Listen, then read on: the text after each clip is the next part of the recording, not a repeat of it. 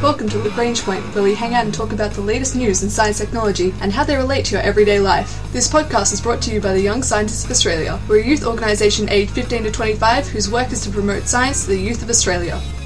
On this week's episode, we have Lauren Hello! and Justin. Today we'll be diving into the world of fires, wildfires that have been ravaging our country, and not just Australia, but many other countries around the world. We'll be talking about what exactly that means, how they're formed, and what the implications are in relation to climate change. And now we launch into our Launchpad news segment. Today's City of Science is the lovely city of Warsaw. Now, we're talking about Warsaw for one of the very interesting reasons, um, and that is where it will be hosting the United Nations, United Nations Conference on Climate Change this year. Um, now, the United Nations framework for the Convention on Climate Change, the UNFCCC, meets every year, uh, and it's meeting this year in Warsaw. So that's why it's our city of science. So, Justin, why are we talking about a climate change conference in Warsaw? Well, there's a little bit of a verbal stoush occurring this week between the Australian Prime Minister Tony Abbott and the head of the UNFCCC, Cristina Figueres, about climate change and the Australian wildfires that are occurring at the moment in New South Wales. So that's why we're talking about this convention in Warsaw. What What's the big deal about this climate change conference, though? Okay, well, the UNFCCC has met every year since 1995 uh, to develop frameworks and ideas and ways for t- countries across the world to meet their climate change targets. You may have remember the Kyoto Protocols or the Cancun Agreements. This is the body and the meetings that help form and these agreements and targets for the rest of the world to follow. I've heard actually about the Kyoto Protocols before, but can you tell me a little bit more about it? Yeah, so the Kyoto Protocols aren't a fantastic anime or game coming out of Japan. it's actually a set of agreements formed in 1997. It's actually a treaty with binding targets and obligations for industrialized countries to meet to reduce their greenhouse gas emissions. So it was a way to put in a framework for, ta- for countries to work towards to reduce their greenhouse gas emissions and put in a bit of a teeth into it. So the idea was to improve greenhouse gas, cut CO2 emissions, and improve air quality, reduce pollution, which improves not only the health of countries, but also helps address um, the melting of the ice caps and global warming, which is real targets of the Kyoto protocols. That sounds really cool. I mean, the whole world getting together to improve like that. Did everyone actually take part in this? Well, the really funny part is that not everyone signed up, and not everyone signed up immediately. So, yes, Russia and China, for example, signed in 2002, and they only ratified, which means actually said we do it and start the process of in 2005. The United, Nates, United States has signed up, but it's never it's signaled that it has no intention of ratifying. Australia signed up, uh, was a signatory, and we ratified in 2007 to give you a bit of a timeline for how it all worked. And so this is well before the emissions trading scheme, and the steps that were initially taken happened long before uh, the Labor government of 2007 of Julia Gillard and Kevin Rudd. This means Australia is definitely working towards it, right? That's right. So we have taken steps, and the Howard government, um, which is the Liberal government that led uh, in, from 1996 onwards, they actually also recognised this and took steps to actually address these problems and cut greenhouse gas emissions. So Australia is working to this. Both major political parties acknowledge and its importance and are interested in working towards it. But Justin, that was wasn't this Kyoto conference a long time ago? I mean, is are things still happening now? Well, that's the interesting question. And so there's a whole bunch of different conferences, and you might have heard Cancun floating around, and not just in the party sense, and a lot of other agreements and conferences that, that are held. So Kyoto was a, a, great milestone, but the problem it was set a long time ago, and a lot of countries have said that they're not going to they're not going to meet the targets, or they have met the targets, but they're not going to go any further than those targets, and that's really only a beginning step. There's no longer term agreement for that next stage, and that's what they're trying to work out now. They've tried in Cancun in 2010; they looked like they were going to have really good progress, but some diplomacy, some posturing, and some comments from key officials in both the United States, China, and other countries have really led to them being stalled. And they haven't really seen any big progress in quite some time. It takes time and it's very difficult, but we haven't really seen any major movements. And it's hoped that Warsaw will be a next step in that. So any comment from a government official can really have a lot of impact. And we really hope that they don't just kick the can down the road, uh, to use news conference speak, and actually come up with an agreement. This sounds like a really big issue, and hopefully we can still keep moving towards fixing it. That's right, and that's the important work of the UNFCCC, and uh, that's why Cristina Figueres was talking about climate change this week. Australia is a sunburnt country. It's a land of blistering plains. We've had bushfires here since before the dreaming times. Our plant and environments have grown dependent on these fires to help clear out and reboot our ecosystem. The fires also help some of our new generation of plants grow. It is part of our Australian environment. Since the first Australians arrived here over 40,000 years ago, we've been using the fires to help clear ground for hunting and to live or to foster growth. We have, however, also had to learn to live and adapt to these fires. And since we started to build cities amongst the trees, like the beautiful Blue Mountains in Sydney or the grassy plains north of Melbourne, we have run the risk of damaging our homes and losing lives. So, we're going to be talking a bit about the Australian bushfires and the Australian environment and what we do to combat these challenges and what fire actually needs to survive in the Australian context. Lauren, what do we need to have to have a bushfire? What, what turns a normal fire into an out of control bushfire that's so deadly? Well, for a fire to actually happen, what you first need is fuel. Here in Australia, this is stuff like bushland, scrub, grass, and unfortunately, sometimes our homes, as well as oxygen, you know, to fuel the fire, and heat. So these are things that surround a normal fire. However, what actually happens in a bushfire? How does this relate to a bushfire? In a bushfire, you, you've got normal things like fuel. However, if the fuel is very dry and there's lots of dried out grasses and plants lying around, um, there's an abundant fuel source, and that's what turns a normal fire into a bushfire because there's just so much fuel lying around to feed this fire. And the less moisture as well um, in this fuel, the more dangerous the fire is. Yeah, so if you have a dried out bit of scrub and grass and uh, trees, then they're going to catch fire more easily than very lush, verdant lawns. This is true. Also, oxygen is a big thing as well. So, of course, you're always going to have a supply of oxygen. That's part of living here on Earth. But um, things like weather and strong winds, they can actually push the fire along and make it a lot harder to control because they can carry things like embers far away, you know, for example, from rooftop to rooftop. Also, different changes in the wind can result in fires changing in directions that we can't predict and things like that, which can be very, very dangerous. There's also the very deadly effect of um, when you have the localized windstorms where you get fire tornadoes, which are terrifying to see on video, but also kind of cool. Uh, one of the major things about bushfires is you only really see them in in summer because heat is a major thing as well. If you've got a hot day, then you're more likely to have less moisture around because it's all evaporated, and that leads to having drier fuel, which contrib- we know contributes to um, a bushfire. How did the fires actually start? This is a tougher question because fires aren't just things that magically appear out of nowhere. We realize this. Um, they can have a lot of different causes. For example, natural ones like lightning striking a tree which catches on fire. However, we can have deliberate lighting of fires, for example, arson, and machine or equipment failures, and accidental human interaction of causing those fires to start these fires aren't just uh, magically created by nature, but we have a lot of contribution to starting them as well. The Black Saturday bushfires that I'm sure you've all heard about, they actually had all of those causes that I listed before yeah, so the ones in New South Wales most recently, one of them was certainly arson, and another one was actually um, uh, some backburning or some work done by the uh, armed forces. So if these fires we actually have tangible causes that we can associate with, whether it be natural or unnatural, that means that climate change obviously didn't cause the fires, and this is like that kind of point of contention that uh, Cristina Figueres and Tony Abbott were arguing about this week. I mean, I guess it really depends on how you argue it, because yes, the climate change itself isn't starting the fires, those fires are caused by um, specific little events, like um, we've mentioned before. It is climate change itself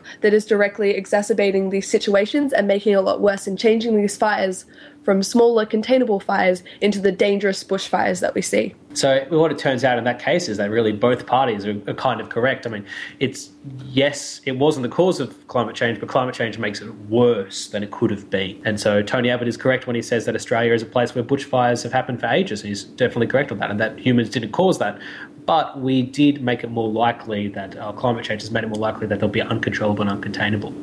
But what proof do we really have of that? Like, I mean, where where are we getting these ideas from that, or the, the evidence to justify these claims?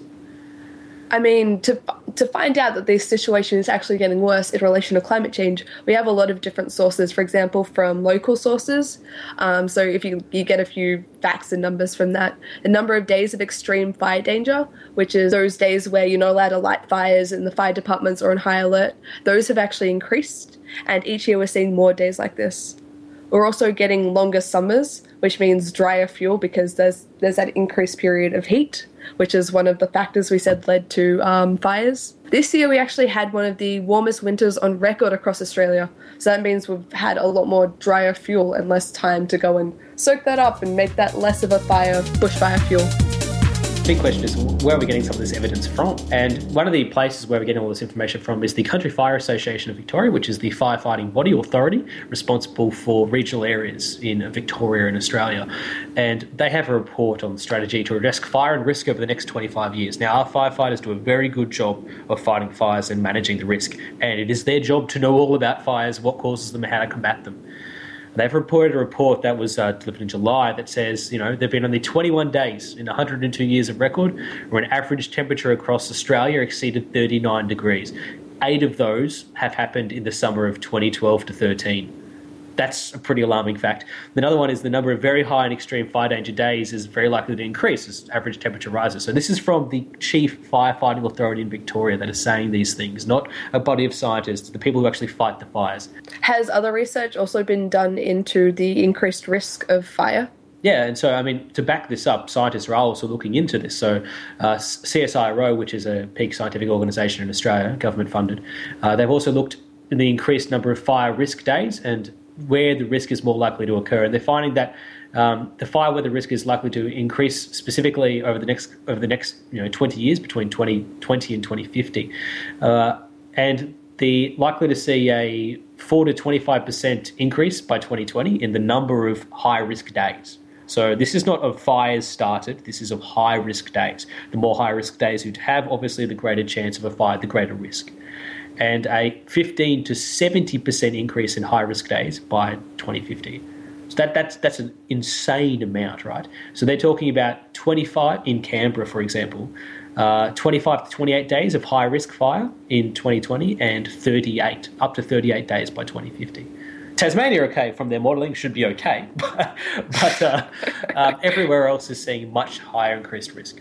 So right we should all be summer and autumn. So we should all be moving Tasmania then uh, if you want to avoid bushfires. So the interesting part about this is that our fire authorities themselves are aware of this and doing research and figuring out the best ways to battle bravely and defend lives and property. So this isn't a political discussion, it's one of facts, and the people who are actually putting out the fires themselves and tackling the issues are dealing in the world of facts. And they've realised that this that climate change is actually increasing the chances of more fires. Potentially, all, yep, potentially increasing the risk, yeah. So even though climate change itself isn't directly the cause of more fires, it is contributing to it. So, Justin, Australia is not the only place that exists in the world. We don't believe we're like America. We acknowledge that other places exist. This is true. Surely, I mean, we our ma- one of our major natural disasters is stuff like drought and fires, but surely other places have to have fires as well, right? Yeah, and we aren't the only places that have suffered tremendously damaging and disastrous fires. The rest of the world, the general terminology is wildfire. Bushfire is an Australian terminology, but they mean the same thing. Um, and they have occurred on every continent you can think of. They are plagued by wildfires. But we don't hear about this much. I mean, are they just small fires or are they as big as the ones we have? Often quite bigger. So there's a couple of fires we'll, I'll speak about. I'll really get into the detail of some of these.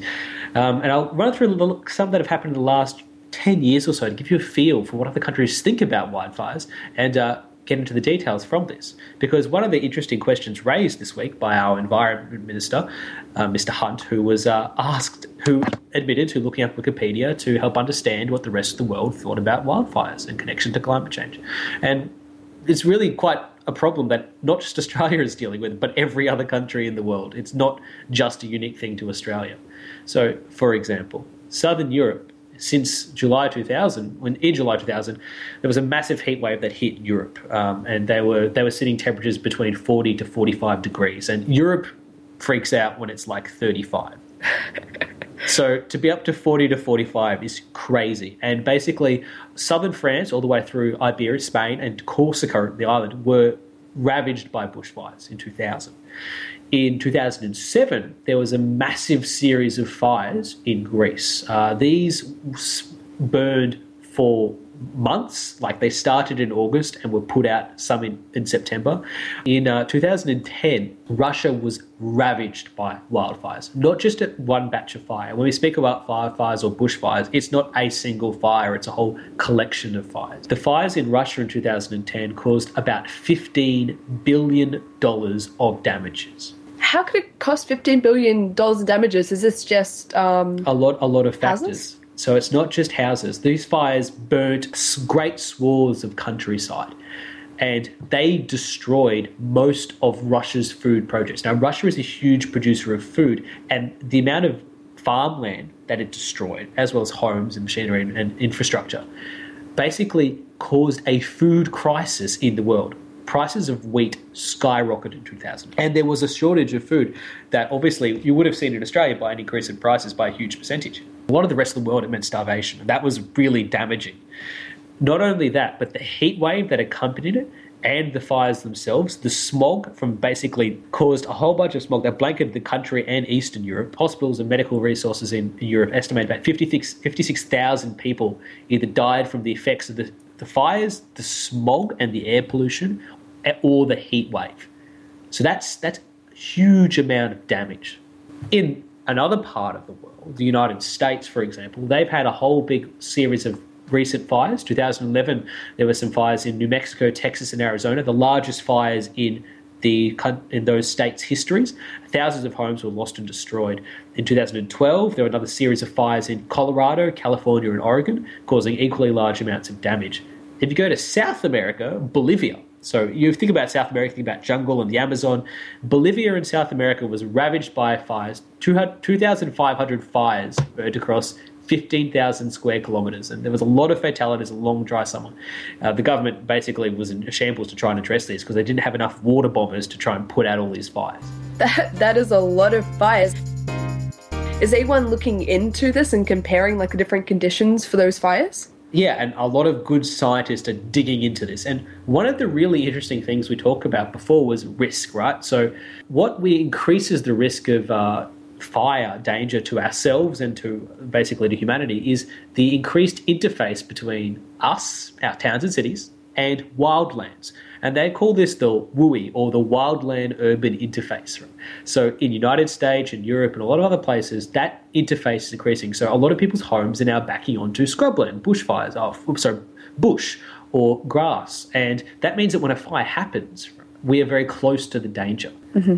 It's increased vulnerability to the actual bushfires rather yeah. than and so, for example, the United States, there are about 70,000 communities that they've estimated that is have gone from a moderate risk uh, to a high risk from uncharacteristically large fires. And so this is from the US Forestry Service. Another researcher named Don Wuebbles from the atmospheric, uh, the professor in atmospheric sciences from University of Illinois, uh, he was a part of a team that was compiling a federal report for the US federal government about the more impact severe weather trends that have resulted from climate change. And his quote is If we look at how the climate has changed over the past 50 years, with warmer temperatures increasing beyond what we used to see in the early part of the 20th century, and the changes in precipitation, which means moisture, fires will continue to happen and get worse and worse. And the numbers that are going to soar. So if you look at the actual historical records from the US uh, Forestry Service, or the fire chief from there, said that there is twice as many acres of year burnt than there were 40 years ago. So fires are affecting double the amount of area than was happening 40 years ago. That's that's quite that is that is a large increase. Yeah, and uh, some some of the uh, very established scientists and engineers from uh, Harvard School of Engineering and Applied Sciences have actually built models to understand what the predicted impact will be for firefighters and and government, so they can plan for it. And uh, by they reckon by about 2050, the fire season will be three weeks longer than it already is, will be twice as smoky, so more smog and damage, and burn much wider area of western states. And so they've they've used masses of historical data and past fire activity to build a model that says all these things. So, Justin, what are causing all these massive, um, this massive increase in fires? I mean, surely some of these are just caused by things like lightning strikes, right? Yeah, and that's a really good question because nat- lightning strikes are a good natural cause. And NASA has been looking into this. You know, obviously, NASA are pretty smart people, right? And uh, they have a lot of satellites, so they can monitor these things. So, Dr. Joel Levine from the NASA's Langley Research Center, uh, he's a biomass burning expert. So they can monitor biomass, which means obviously for organic matter, trees, plants, scrub that is burning. And what they found is that 90% of biomass or green stuff that's burning is burnt by human instigation. Um, so he, he did a program from uh, 1985 to 1999 that used satellite imagery to monitor this. Monitor this. And, by um, human instigation, what do they mean? Well, exactly? that means either by controlled planned deliberate burning or uncontrolled burning. Now, a lot okay. of that might be farming, so this is not specifically related to bushfires. But what he's saying is that out of all the fires that have occurred, most 90% of that is actually from human instigation and 10% is actually from natural causes. And what they've also picked up is that the change of what's burning globally is changing over time as well. So what they're actually seeing is more boreal or forest fires, right? Fires that burn in trees, uh, like we would call bushfires uh, as in the northern latitudes, right? So that's what they're saying is where these fires are increasingly happening, which is very interesting research from a satellite or a global perspective in monitoring. Well, what are we doing exactly to make these high risk areas safer?